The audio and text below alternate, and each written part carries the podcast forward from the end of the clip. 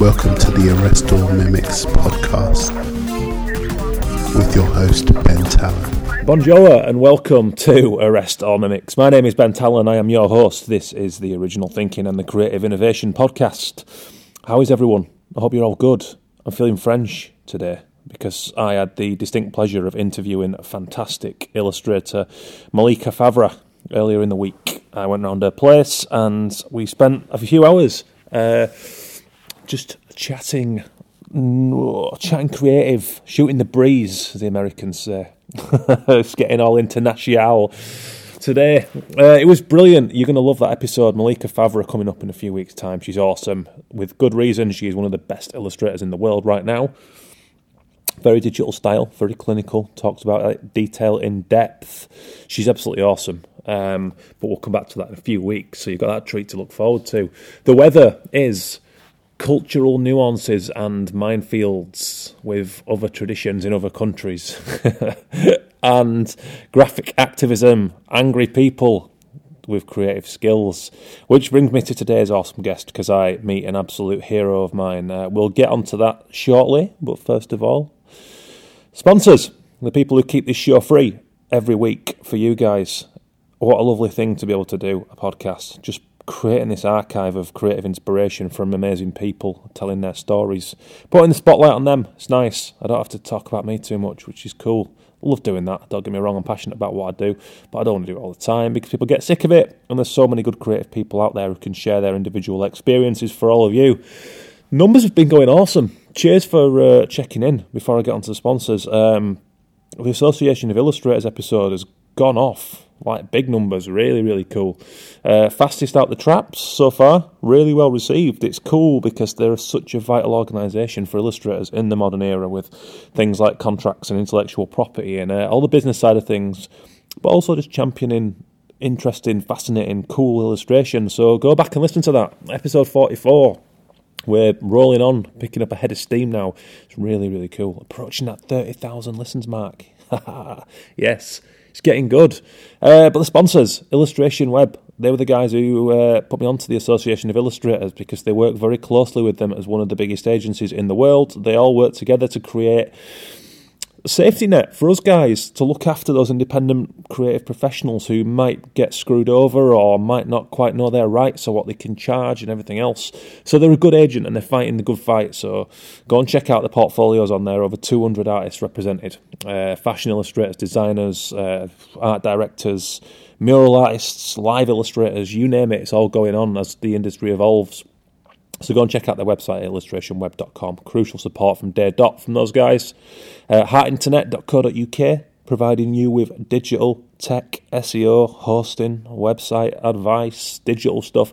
Really, really cool. They really know their stuff. Again, go back and listen to the episode with Nick Leach from Heart Internet, telling you some really cool basics on SEO tips, websites, what makes a good website, all that stuff, all that good tech stuff, how to have a strong presence on SEO and get your character across, and how much of that do you want to convey.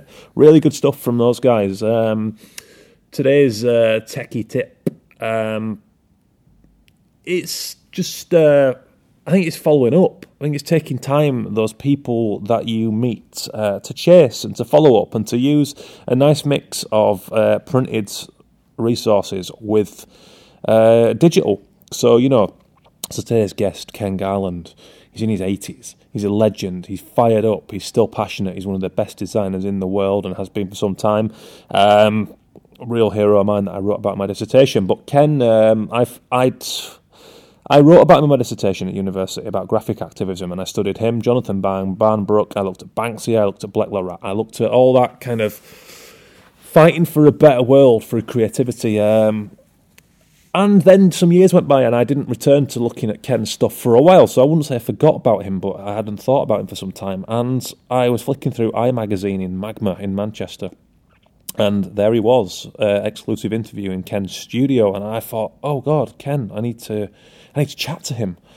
Um, so I followed it up on, you know, using digital. I emailed Ken, I, I reintroduced myself, I sent him all the links, and I think sometimes it's just good to remember that personal uh, access that digital gives you, and you can email someone in an instant now. You can be on a bus on your phone, you can be out and about. So I think social's great, but also remember the personal touch and the very basics. Email, just get personal. You know, think about how you can engage with someone uh, through that stuff. I've had so much success just from things, yeah, social media platforms and LinkedIn, but by following it up personally and just going out of my way to email someone individually.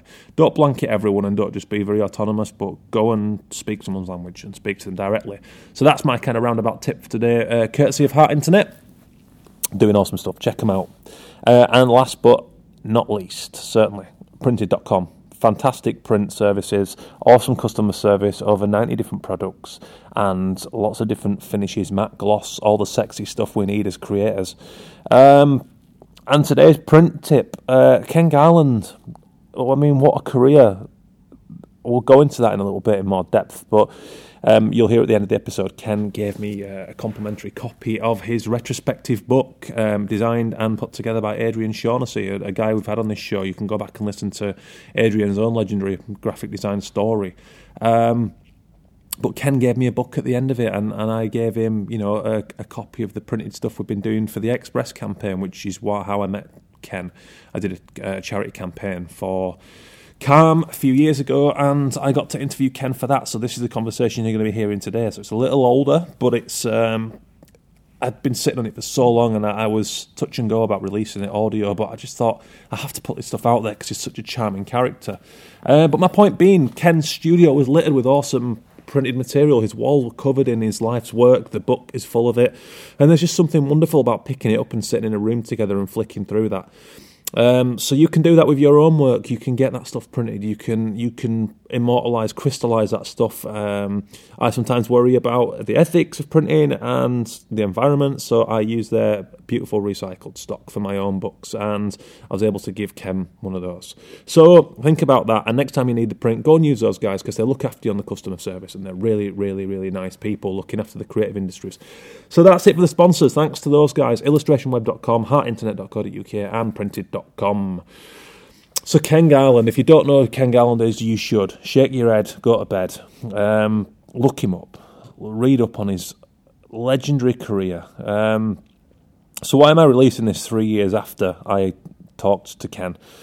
Well, because the Express campaign was very swift and it was in and out, and it, it was it, it was a huge learning curve for all of us. Long story short, I as a quite a happy person, felt sad that suicide was the biggest killer of young men in this country. Um, and it broke my heart to learn that people don't have the, the belonging that I have through creativity, uh, the emotional well being that it gives me, the pur- sense of purpose every day uh, that so many enjoy. And I wanted to see if my, my belief that that was enjoyed by creative people, um, that it could be quite cathartic and therapeutic, was indeed accurate. So I was lucky enough to uh, to get access to many people, and I'm going to bring you a special episode on that in a few weeks. We've got uh, current Raw general manager from the WWE, Mick Foley. Got to chat to Mick, met him, um, and we talked about um, what happens after you've finished doing a career that's that's not got the longevity that maybe this creativity has. And creativity was actually what Mick turned to next. Storytelling. He wrote children's books, and he's going to talk about that transformation and that process. We've got Danny Dyer. Um, actor who you wouldn't have down for something like this, but it was a real heartfelt conversation about what acting does for him and creativity, of course. Um, many others coming up. Uh, as I mentioned, Malika Favre, she gave me a little bit extra to talk about that for that episode too. Um, but it, it, suddenly, the conversation I had with Ken was talking about um, graphic activism and political agendas and ethics and all these things and his, his amazing career. So there are so many reasons why I wanted to release this episode as an individual one. But certainly in the climate we're living in at the moment, it's fucking dark times ahead. Um, pol- politics are a mess. Um, we're leaving the European Union. Whether you think that's a good or a bad thing, it's a drastic thing. And systems are breaking, you know. I don't want to get dark, but I watched the Adam Curtis documentary the other week on recommendation by Danny Allison, and we're being lied to by people in power. There's no getting around that. And the point of this documentary is saying that they know that we know, that they don't care, and we have no alternative system. So there's all these issues that have been coming up. And I think the impact that has on people's emotions is quite dark and it can cause a lot of depression. You know, they talk about uh, the UK being one of the loneliest uh, countries in the world. Um, and that comes off the back of you know this this system that divides people, the internet and things like that. It's, I don't want to go too too far down the rabbit hole, but I thought this was a more relevant time than ever to release this conversation, this interview that Ken was kind enough to give me, um, just to give you a, a window into uh, the soul of a beautiful man who's done a life's work and done some incredibly important stuff and continues to do so well into his 80s. So you find me at the flat of Ken Garland in uh, in London just up by Camden. Um, Ken was wonderful. He invited me round for coffee when I emailed him to chat, and we talked about his career. We talked about all those things about empowerment, about um, activism, about pol- politics in design. It's one of the greatest things I'll ever do in my career. I got to talk to an idol. Um, not many people get to meet their heroes, and some people say don't meet heroes. but Ken far exceeded my expectations and was a lovely man, very humble, very passionate. So you find me in his front room in Camden, uh, in his studio, in fact. Wall to wall books, a lifetime of work, um, and he can tell you better than I ever could. So I'm going to take you to it. Get me feedback on Twitter at Arrest All Mimics. If you're not already aware of Ken Garland, please go and read up about his First Things First manifesto, which happened in 1964, where he and I believe 25 or so other creative professionals pledged their names to using their free time to work for a better society and a, um, you know and a better world, whether it was in education, in for charities. Um, Ken's a big supporter of WaterAid. Um, I think he was involved with um, the campaign for nuclear disarmament. He loathes Trident and will tell us all about that. So it's one hell of a passionate conversation, and I really want your feedback on this. Um, I'm sure anyone who knows Ken loved him like I do, so I hope it brings you the pleasure that it brought me. So here we go, Ken Garland. I was up in Liverpool for the first time since 1982. That's Wow. an awful long time. And in 1982, the Liverpool College of Art and Design, whatever it was called then, was in an old building just off Hope Street. Now it's in Hope Street, right opposite the Catholic Cathedral. It was a very, very new, spanking building, and I, I thought this can't be the same place. And then I met one or two of the same sort of people, and I realised that you know the character of a college resides in its people. Mm-hmm. You know, are they the same sort, or are they the, in fact the same people grown older? Hmm. The buildings change, but, but what, what about the people? So, at the end of the day, I really got a feeling. Yes, I I know these people. You know, I remember what it was like then, and I'd love to go back to Bradford. I must say, it's been a long time. Yeah, I mean, the I'm off to Leeds on Wednesday for a lecture there. Okay, I could have, you know, made a link to Bradford at the same time. yeah, I mean, it's only what 20, 20 minutes on the train, I think. Sure, no distance at all. But yeah, um, I looked at Leeds College before I actually went to well, Leeds met Leeds met you before I went to uh, UCLan. But um, I'm glad. that- Leeds is interesting because it's got two two universities, Leeds University and uh, Leeds Metropolitan. The Metropolitan one is the one I'm, I'm lecturing at, but originally I went to the, the the famous college, which is famous for having been the mother, I suppose, of uh, of uh, certain sort of art, conceptual art Mm. and uh, I saw them all doing conceptual art there at Leeds, and very bizarre experience, I have to say. Yeah, it's always challenging. so what? So about your background? I mean, were you were you sort of? Would you say you were a creative child? Is it something that came naturally to you? sure, I was rather rather like you. I was the one in the family. I had a, a sibling, a sister. I was the one who was always drawing. I was the one who was going to do something in art. Hmm.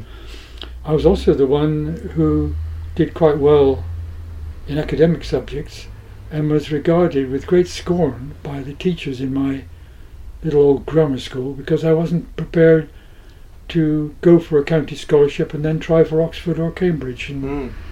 they thought I was wasting myself going into art school. I've always resented that attitude, Yes. and come ac- when I come across it subsequently, and it still exists, I'm really very angry about it. I think it can lead people the wrong way. In fact, I just told them to go and get fucked. Mm. Well, I didn't say that.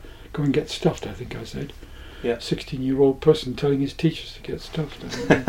is really- that is that something that did you was that just naturally in you, or was that was that something that you kind of?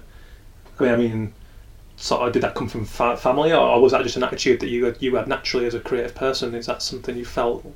Not able to answer that one. No, is that just something that kind I can't tell you. All I can say is that I had an absolute conviction that all these things, these people, these well-meaning people, were telling me I should do was what I didn't want to do, Mhm. and that going to an art school was what I wanted to do. Yes. So my parents supported me. They said, yes, just do art, but you, sh- you should do commercial art. Go earn a living. Yeah. A very understandable attitude of parents, isn't it? You, I'm sure you can recognise. Yeah, there's, I think you always have to you have to cater for some meet them somewhere in the middle, and you know you have to understand Hmm. the reasons why. You know that's that's the thing. But I was lucky. I mean, my my parents, but my dad was a good drawer, but just a poor family and never had the opportunity to pursue that beyond sort of school level. My mum still does art to this day, but but always just as a hobby, and and um, she went to college, but.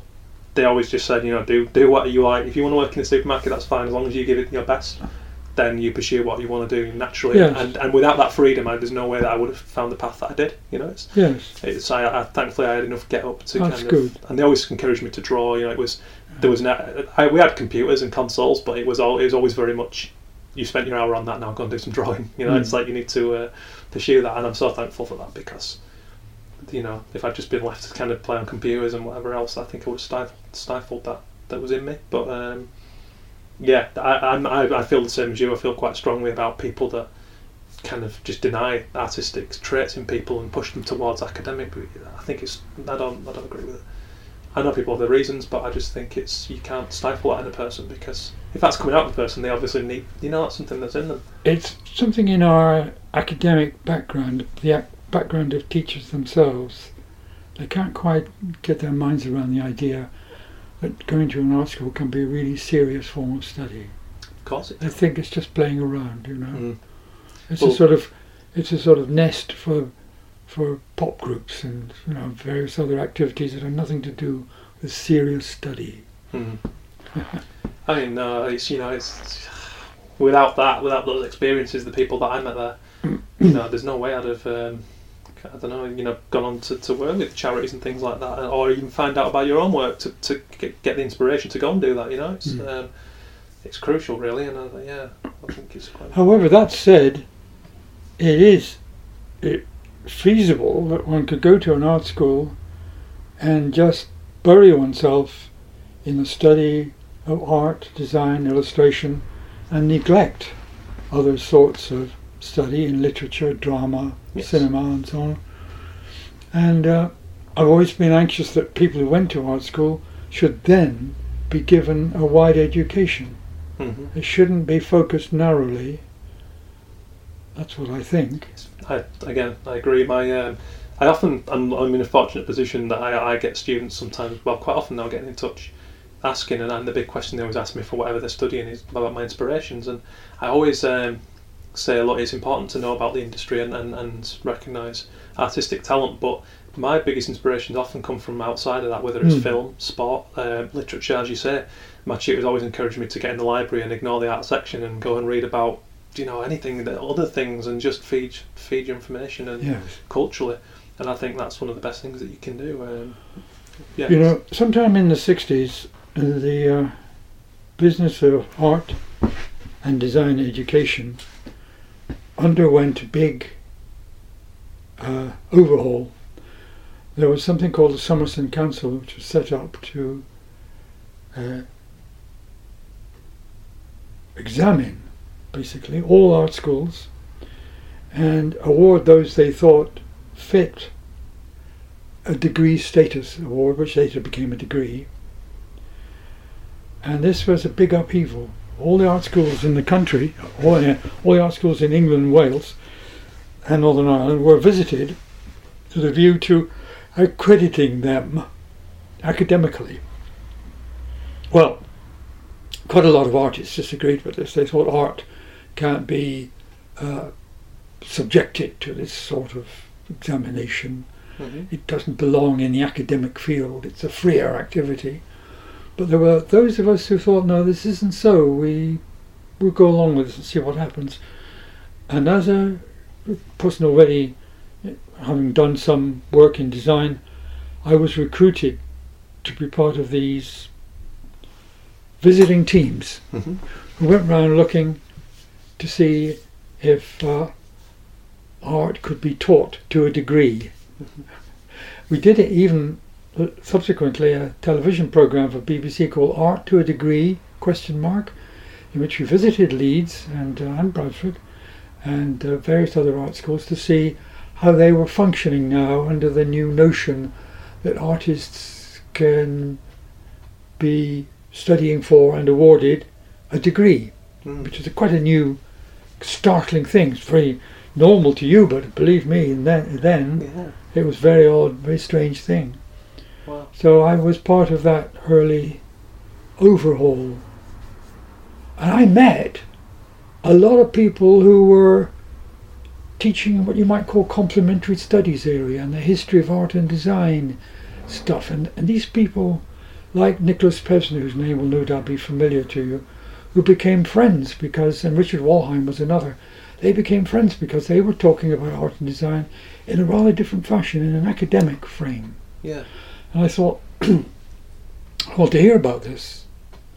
And some of them said, and we now include subjects like graphic design and product design. You know, they have a history, they have a place in academia.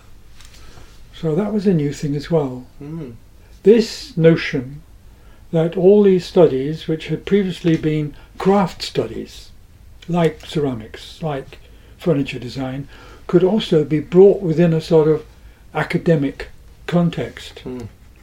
has been, was new then, and is still a matter of discussion, Yeah. Absolutely. Very much. I mean, a lot of people still go to art school saying, I want to study art or I want to study ceramics, I don't want to bother with all that stuff. You know, this liberal studies or this complementary studies, I don't want to do that, I don't want to find out about history, you know, I want to get on with what I'm doing, making pots or whatever Yeah. it is. yeah, the biggest dividers were always the paperwork and the and the written pieces. Which, looking back, I admit I was reluctant at the time and used to just, you know, with a heavy sigh get on with the work. But I wouldn't be sat here today if it wasn't for my dissertation. So, you know, it's now with the wisdom of, of hindsight, it's it was crucial to me. You know. Well, I have to thank early exponents of of, of uh, related studies when I was in art school to introduce me, for example, to William Blake, who has been my godfather ever since. When I discovered his drawing, his poetry, and his books, which were a fusion Mm. of word and image, which is what graphic designers are about, I thought, there's the man. You know, there he is. Well, There he is doing it. Yeah. Way back in the the end of the uh, 18th, beginning of the 19th century, and I thought, how lucky to have been in touch with teachers who said, I think you should take a look at this and Yes. show too. me other things. Yeah, which is a worry. It's that's that for me right now. That's a worrying. That's a worrying thing because among the among the kind of lecturers that I've met, there's there's this growing pressure now to fill places on uh, on courses because of the, the ridiculous tuition fees, Yes. which they're struggling to fill, and I see, I start to see a, a sort of an abandonment of quality control creeping in now. And that's a worrying precedent for me. You know, they're under pressure to fill the places at, at the cost of their own jobs. And they accept students from abroad on the basis of portfolios, which those students may not themselves have done. I've experienced this already. Mm. However, there is another side of it. At the Royal College of Art, I was invited to go and give a talk to students, which I love. I like being invited by students. They don't, they can't pay you, but they appreciate your turning up. So I went and gave a chat, and about 80 students turned up. The people who were organising it were South Korean students. Right. They are so vigorous, so intelligent, so well directed. hmm And I thought, oh no, God, I've got to think again about this. These students have as- actually got here on the basis of, I don't know, their wealthy parents paying ludicrous fees, which is what people in South Korea have to pay to come and study here. But they're so valuable as well, you know. So Yes. there's a kind of mix going on here. We uh, we do on the one hand we are wary of this huge influx of foreign students whose wealthy parents are paying for them to come here for the kudos hmm you know, the Yep. reputation. And we think, you know, what what happens to our native students? You know, who can't afford it.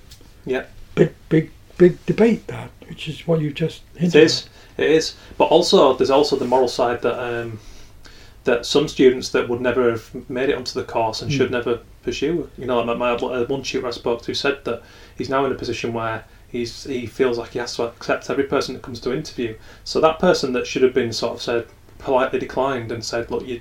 We really, really don't think that with any level of, of input that you can kind of do this as a career, and now being let through. So that poor person is paying three years of tuition fees and, and debts and maybe they never stood a chance. And the, so there's the whole moral side of that as well. uh, Indeed, I, I, which I I, find quite couldn't agree more about that. It's a huge problem we're facing. hmm, It ain't going to go away because we will not get rid of these bloody tuition fees now. They are there. no, it's difficult, They're embedded. Definitely.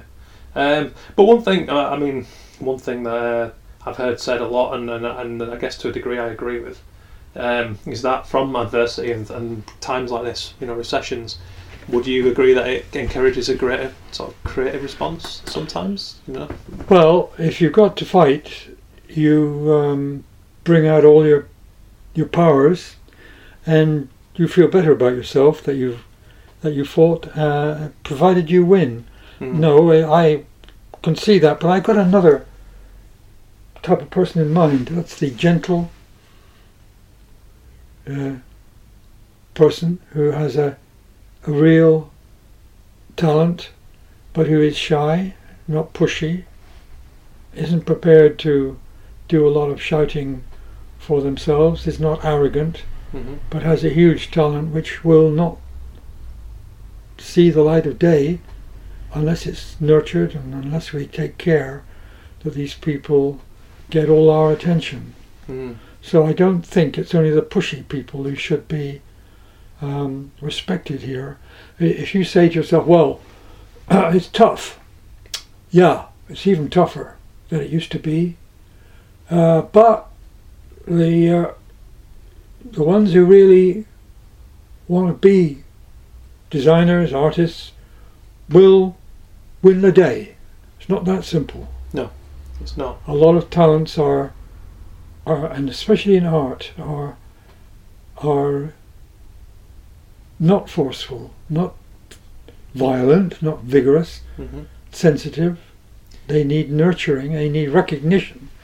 They need a tutor who will respond to the incipient talent and insist that that person must have what they need in, in training uh, and nurturing. How is it to be done without having to pay out large sums of money? There's a big problem there for people who um, whose parents just don't fancy a future of owing money hmm after.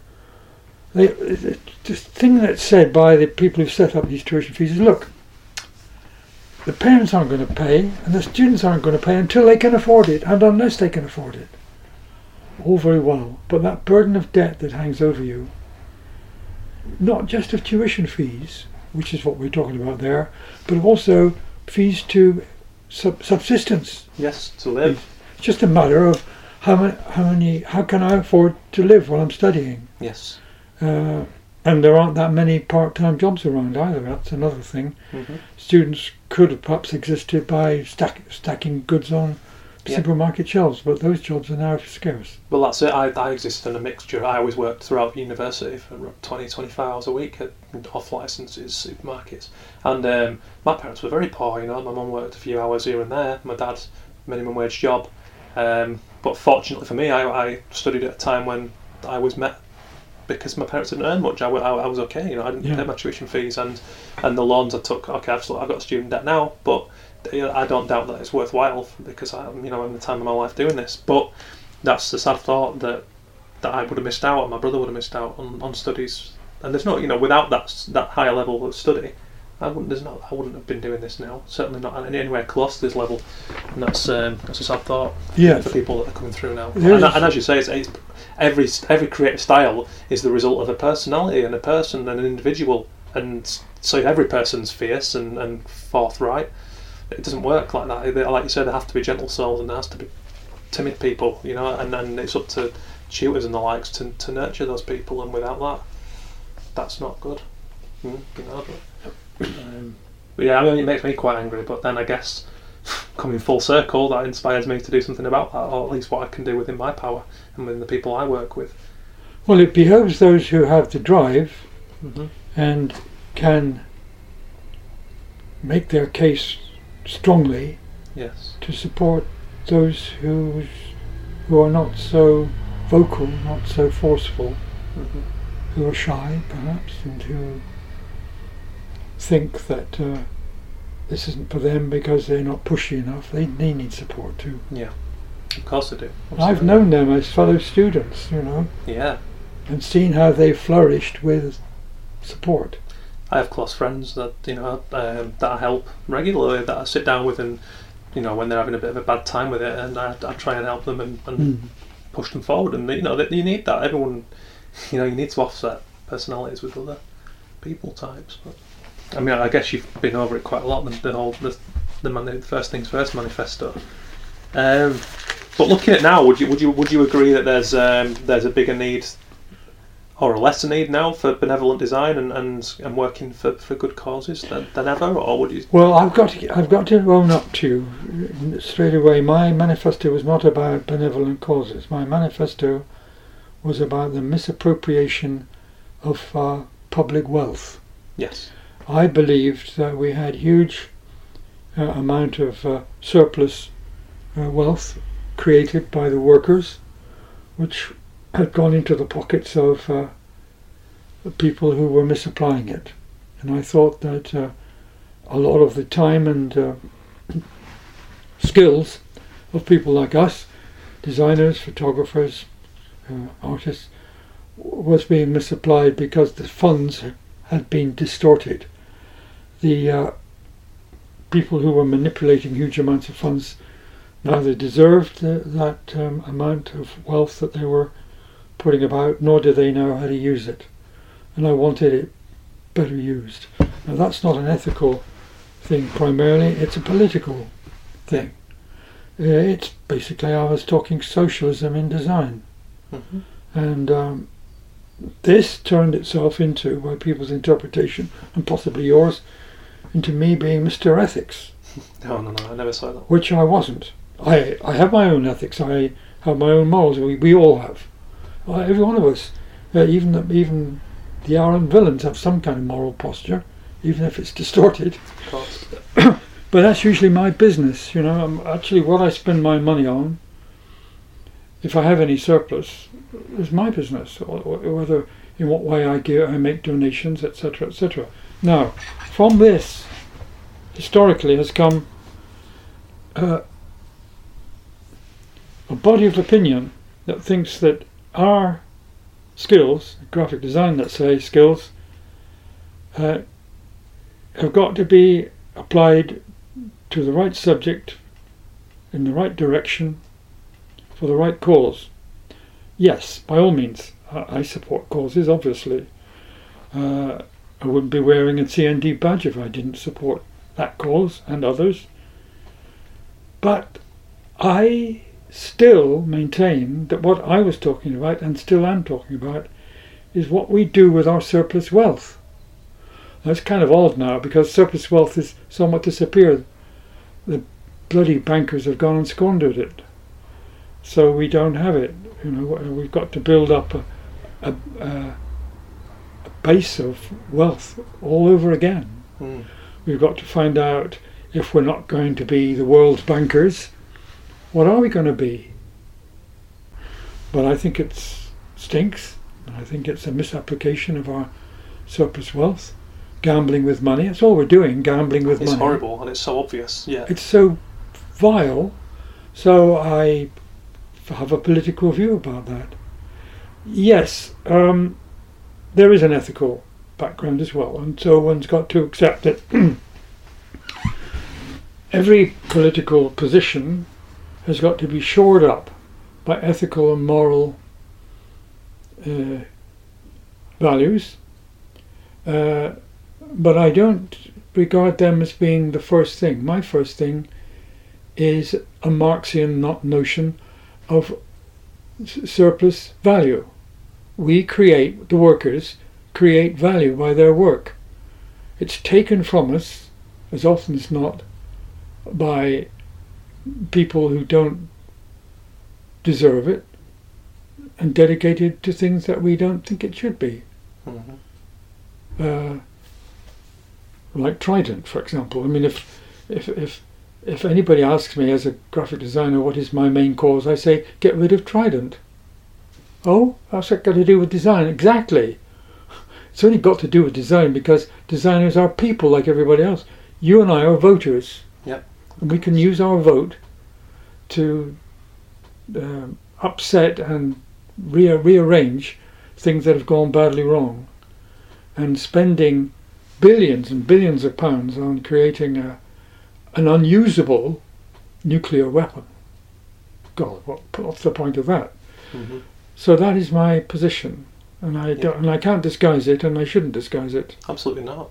No, I, t- I completely agree. I think it's wonderful. You know, um, I mean, I guess the the whole um, whole crux of this of this campaign, I suppose, is is about expression. So you know, it does it doesn't have to be um, it doesn't have to be benevolent. It doesn't have to be political. It, it could be anything at all. You know, it, it's just um, the main thing is people expressing themselves as as individuals and, their, Mm. and their beliefs.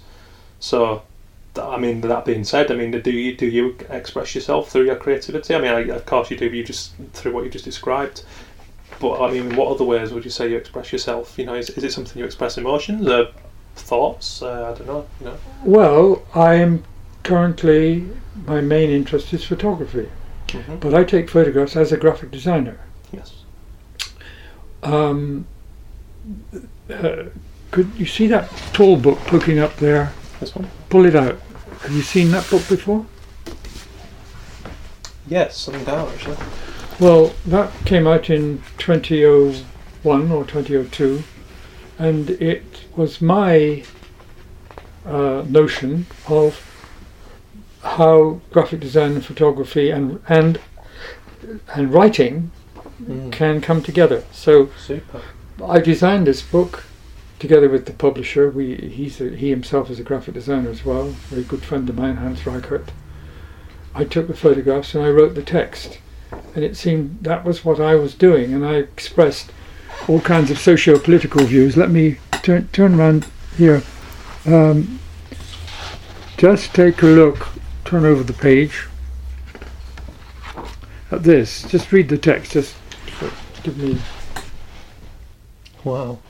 now, if I were to do a new edition of this book, I would add to that something. I, I, I was I was at uh, that place on several occasions. I have relatives who have a condominium there, so I like to see what they're up to. These people with their indiscriminate displays of water.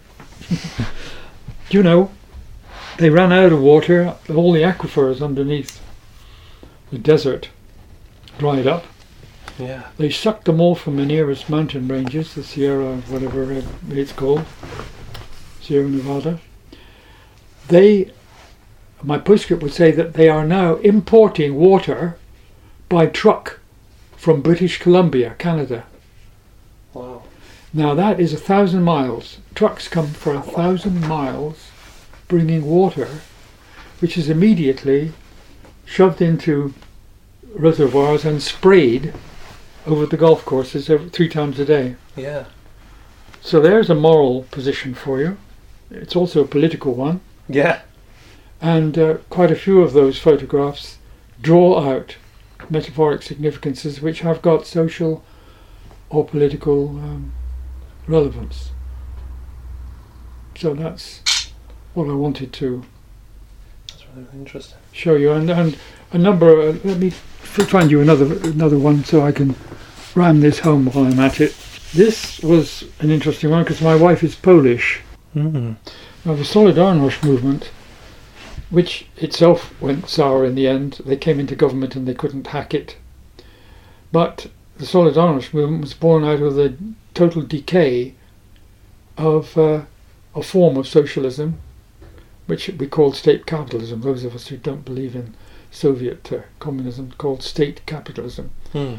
And state capitalism was at its worst in Poland. It ended up with a military regime run by a man called General Jaruzelski, who imprisoned people, killed some people, repressed solidarity, and altogether was a real shitbag. And that was my take on it. Mm. So I thought I was looking for metaphors, and I thought that when you ask me what, what I do, what I do now is seek metaphors which themselves. Um, there's another there. I'll, I'll summarise this for you. This can be seen from here, and look how interesting they are. That similarity. I mean, there's, there's all sorts of visual Yeah. tie-ups here, the symmetry and, and so on. This is the stoop of a single-story building in the black ghetto of uh, Houston, which is right in the centre of the city and overlooks downtown. And this is a downtown building, fairly new when I was there, which is a bank, which looks like, of course, a cathedral. Yeah. That is my point. This was Houston was worshipping money, and Houston, on the basis of its oil uh, explorations, which had gone worldwide, had also got itself lost in manipulating the money that comes from oil. Mm. And this was a bank which is not even mining oil anymore, but just shoving the money around that comes from oil exploration. Mm. Here was a, a single shack in the middle of Houston, uh, a derelict area in the middle of, of one of the great cities of the world, uh, totally neglected with streets which were crumbling, with people who were on the poverty line looking at this immense wealth. And that was another moral position, I suppose you could say. Mm. So yeah, I also, my position is this: I want there to be, I want things I do to be beautiful, to be startling, to be good designs or whatever. And this photograph is, well, I'm one of I'm one of my favourite photographs. That I was able to get the detail out here was a marvelous thing because it looked like a complete silhouette. But these windows, of course, make it what it is. And subsequent photographs here also, I, I I like them. See, that to me is, is a terribly important photograph, and it's in an exhibition I'm I'm putting up now, which is called "Look Closer, Here Be Monsters." And here are two monsters. They are side by side on a beach in in Israel, stroke Palestine. They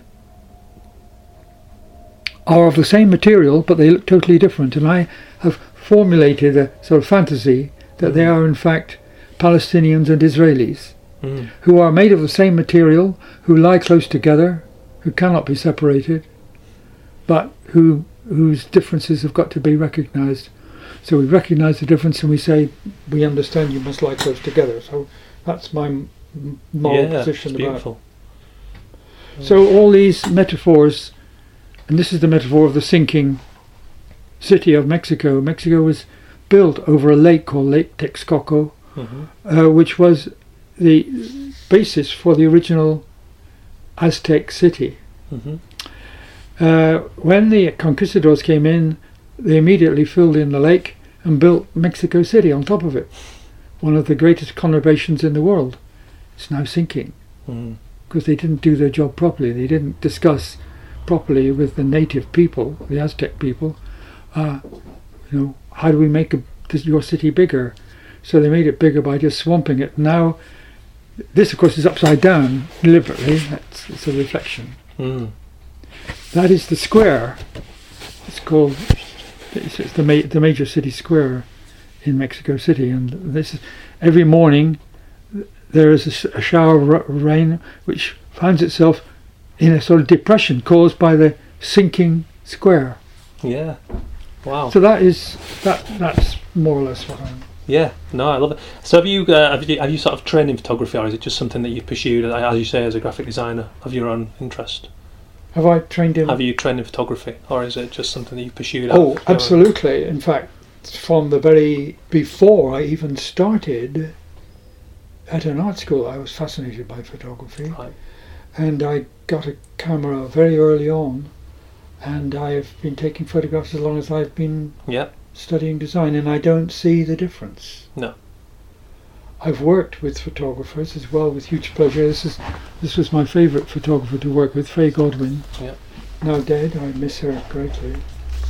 And designing these books was the way I felt graphic designers should work with photographers. Yeah. Not uh, distorting their work, not cropping it to make it look more flashy, but to show its innate quality Mm-hmm. and that's was that restrained form of book design was what I felt appropriate to uh, this splendid uh, work. Yeah. Uh, here we were. I say we because it wasn't just my work; it was a studio here. We, were four of us. We worked so devotedly on six books for Fay Godwin. We sank ourselves in the subject. Yeah. And when you do that, you don't go uh, trying to make yourself look big and pay people saying, who, who's the graphic designer? No, who's the photographer? Of course. That's the thing. Yeah. If you look, you'll see the photographs are paired in a way that they have a relationship.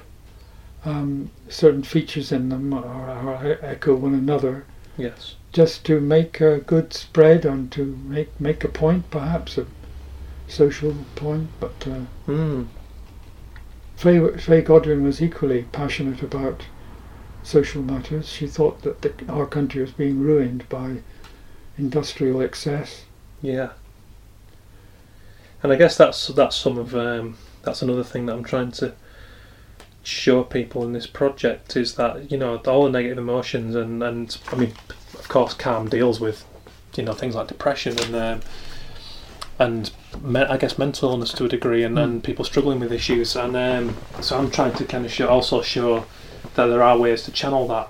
And that- that's not of course that's not easy. That's like I guess that's not my role in this it's not to kind of say it's not an easy thing to do. And uh, but I you know picking up a camera things like that are accessible now. And um, and there are thousands of ways within a sketchbook or a camera or computer you know where people can um, can channel those emotions and create beautiful things as a result of that so Well, the the shocking events in Syria are being shown to us by means of cheap cameras uh, or um, cameras attached to uh, mobile communication devices. Mhm. uh, in, in movie as well as in still photography, and it's quite extraordinary what now is now uh, available to us. How we can now show events within hours of their happening, yes which has overturned everything we've always thought about photojournalism. hmm Everyone can be a photojournalist, it seems. you know. Yes. Well, that, that was one thing that I found. You you mentioned it in the, in, the, in the original sort of manifesto when you mentioned the sheer amount of noise. Although in different contexts, there's so much noise now. Um, social media, computers, instant news feeds. It's all.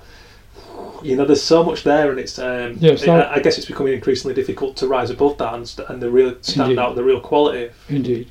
And we can, uh, one one reaction to all this uh, overkill, information overkill, is that people just shut off and don't want to know and retreat into a kind of uh, mental limbo. Yes. Or they go for, I don't know, some form of pop music, which is an outlet, or they go for pornography, or they go for some kind of uh, other experience which shuts out Yeah. what they no longer want to recognize. Mm. So we've got to be careful. We've got to be selective, and we've got to be understanding of people for whom these social revelations are anathema. I, I, th- I think we have to recognize that some people retreat from unpleasant experience hmm because of their own background or because it just is too much. Yes. Uh, I, I can give you a personal experience on this one. I don't read daily newspapers. I can't stand uh, the uh, commentaries, which are often dire. I don't like the um, overkill, basically. I maybe read a newspaper once a week, if that. hmm Of course, I see news, I can't avoid it on television. But increasingly at my age, I have become less and less keen to tune into yet more awful things. I know they're there. I've seen them myself, you know. Yeah. But I am, in a way, how should I put it? I'm in a way not retreating, but I am, I am filtering the huge uh, output of uh, information hmm down to that which I want to have and only that. Yes. And I, I, it's not a recipe for other people. I don't, I don't for one moment suggest that's what you should do. It's just I'm telling you what I'm doing.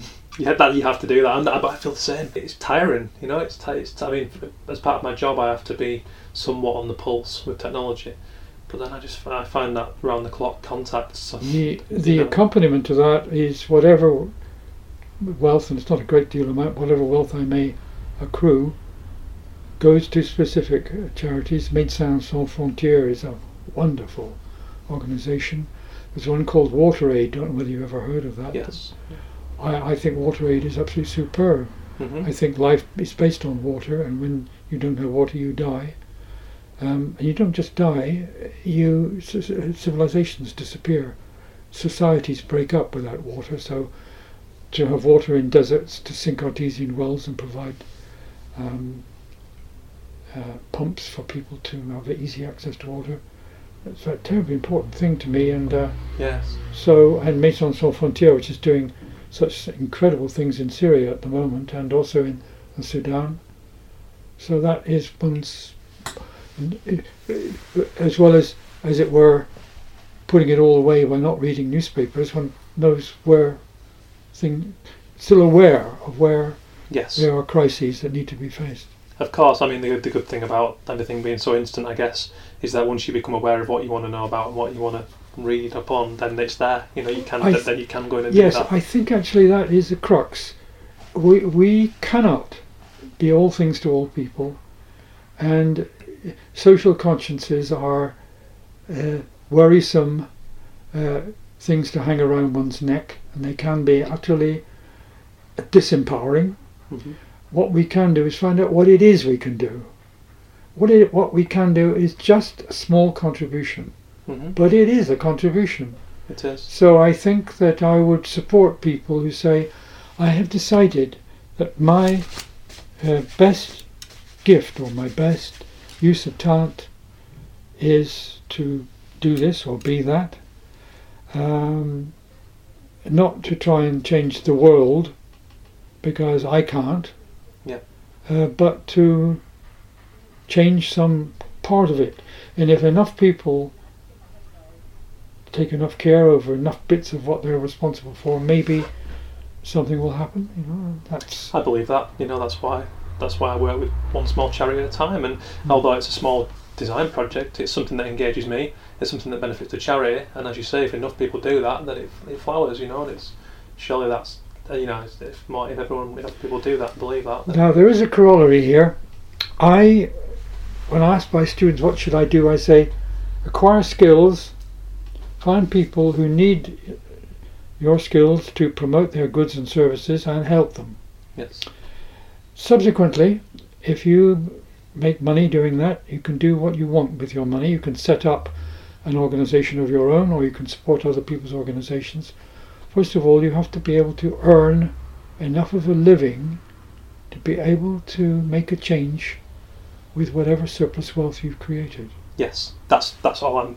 That's all. I mean, that's exactly what I'm doing right now. Yeah, okay. It's. Uh, I mean, I'm, I'm did, as we speak. I have to, after we finish talking today, I have to, to start. A, I'm working on a campaign for Zumba. Do you know Zumba? The that is like the sort of new dance fitness, Oh, right, yeah. and it's for Zumba kids in Florida, Hmm. and it's it's quite a bizarre one, but it's it's it's quite a good paying one. But what that means is that you know, for six weeks intense work, after off the back of that, I'm in a nice position to sit back and go, okay, so I'm I'm able to put a bit of money in the bank. But now I can put this into you know the Calm campaign, or I can look Yeah. to channel that into my music company and, and, and grow that. You know, it's Now there is a corollary to my corollary. and that is that actually I enjoy working with clients, often clients who have commercial uh, products and services. me too. I like it, of course, when I like their products and services, and I, don't think I could enjoy working for somebody whose products I didn't like. I mean, there's no question of working for somebody in the wrong kind of political party or who sells cigarettes or something, and obviously not. So I I like being a commercial designer. Mhm. So that's my other corollary.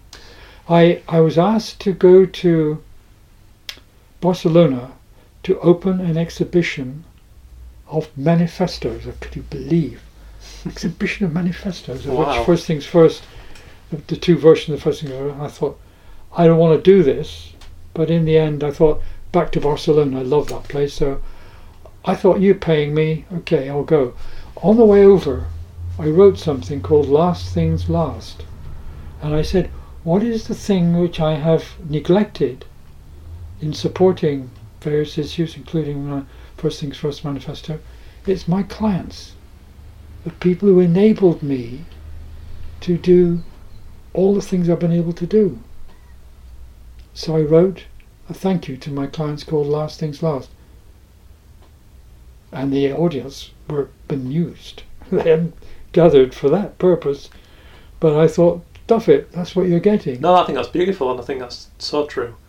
You know, all those. I mean, I, I've only been going four years, but four years ago, I was sat in a freezing cold mill in Preston, starting out with no clients, no confidence, Mhm. and um, and it was, you know, I think five, six weeks of just solid phone calls, emails, pestering, new work, building my style, and uh, and it's it's testing, it's testing. I was lucky enough to have guys who've been further down the line than me and were getting regular work to give me that little lift when I needed it. yeah. But those first few phone calls were precious. You know, I got the first commission piece I ever did was for When Saturday Comes, which is a football magazine. It's almost like a fanzine come magazine.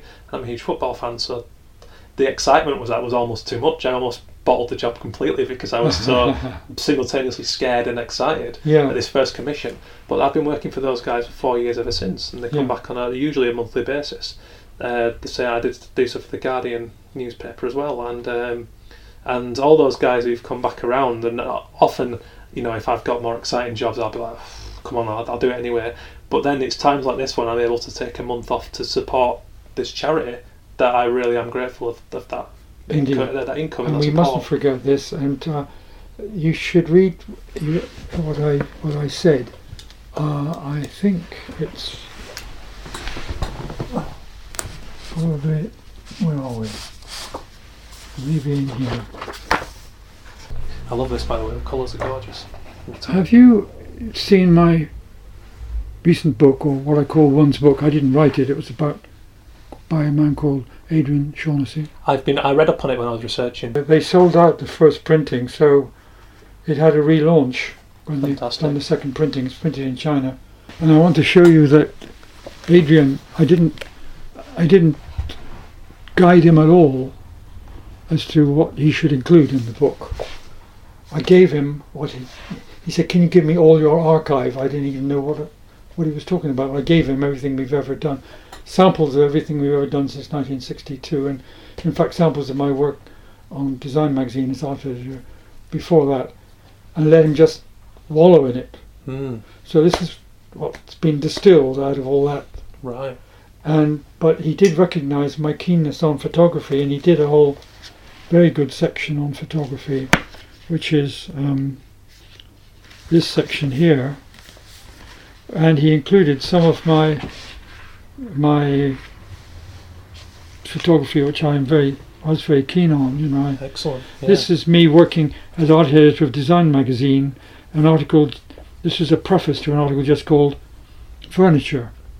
It was a review of furniture. It happened to be my son yeah. with his little finger examining furniture. And uh, then Adrian was very perceptive because he could see the hands were things, so he put those together, or he and Yeah. his designers. And then they showed children laughing. Um, that's my daughter, and that's a, Uh, a young friend of hers. That's my son. That's my son. Um, and all these photographs, which were very important to me, um, and still are. You know, it's part of my work. I, I, I love to be commissioned to, to do photography as well as graphic design. mm. That must be a wonderful feeling for you to see that all in one volume presented so. Well, I, I, I said at the book launch, this is a very embarrassing occasion because I thought that books like this should only be and could only be posthumous. and here it is. You know, Yeah. I'm looking at what sort of thing one might see about oneself after one mustn't hear anymore. Yeah. So I said, um, but you never know, just watch this space. Big audience laugh on that one. But yes, I am proud of it, and, and, and I feel Adrian's done a splendid work. yes, beautifully designed. Yeah. Now, the thing is, I'm giving you this. Oh, really? Yeah. Oh, thank you very much. So Oh, what a lovely surprise. you sounded as though you thought you might like it. Oh, absolutely. Yeah, well, I was going to go and order it straight away. That's. Oh, thank you very much, Ken. Really appreciate that. If I never get to meet any more celebrities, any more famous people, I do not give a shit. Um, Ken Garland is the epitome for me. He's right up there with Damon Albarn and other people that I creatively admire. Um, and for him to invite me around to his front room, it was an absolute dream, and I'll never forget the time I spent with him there. So let me know what you think. Hit me up on the Twitter at Arrest All Mimics. Spread the word, share the cause, drop me a review on iTunes if you get a moment. I really do appreciate all your support, guys. Um, I absolutely love doing this podcast, and we've got a whole new range of awesome people coming up. We've got Kerry Lemon, we've got Malika Favre, we've got Nick Chubb, an industrial designer who um, has done some awesome portfolio reviews recently, and he's going to give us some really great insights into marketing, branding, portfolios. Crucial stuff, loads of cool people coming up, and I've got loads more awesome interviews lined up over the next few weeks. So it's going from strength to strength, and I really appreciate your support. Keep downloading the shows, keep sharing the links, keep hitting me up on the Twitter at Arrest All Mimics. Thanks as ever to the sponsors heartinternet.co.uk, printed.com, illustrationweb.com. Um, those guys have got everything covered from illustration to the tech side of things to the printed side of things. Go and look after them like they look after me and support the creative industries by promoting this show so that it's free for you guys every week. Keep checking back in. Love to hear from you. Cheers for all the feedback online. Love it. Really going to be uh, pounding it over the next few weeks. Can't wait to be back with you. See you all soon.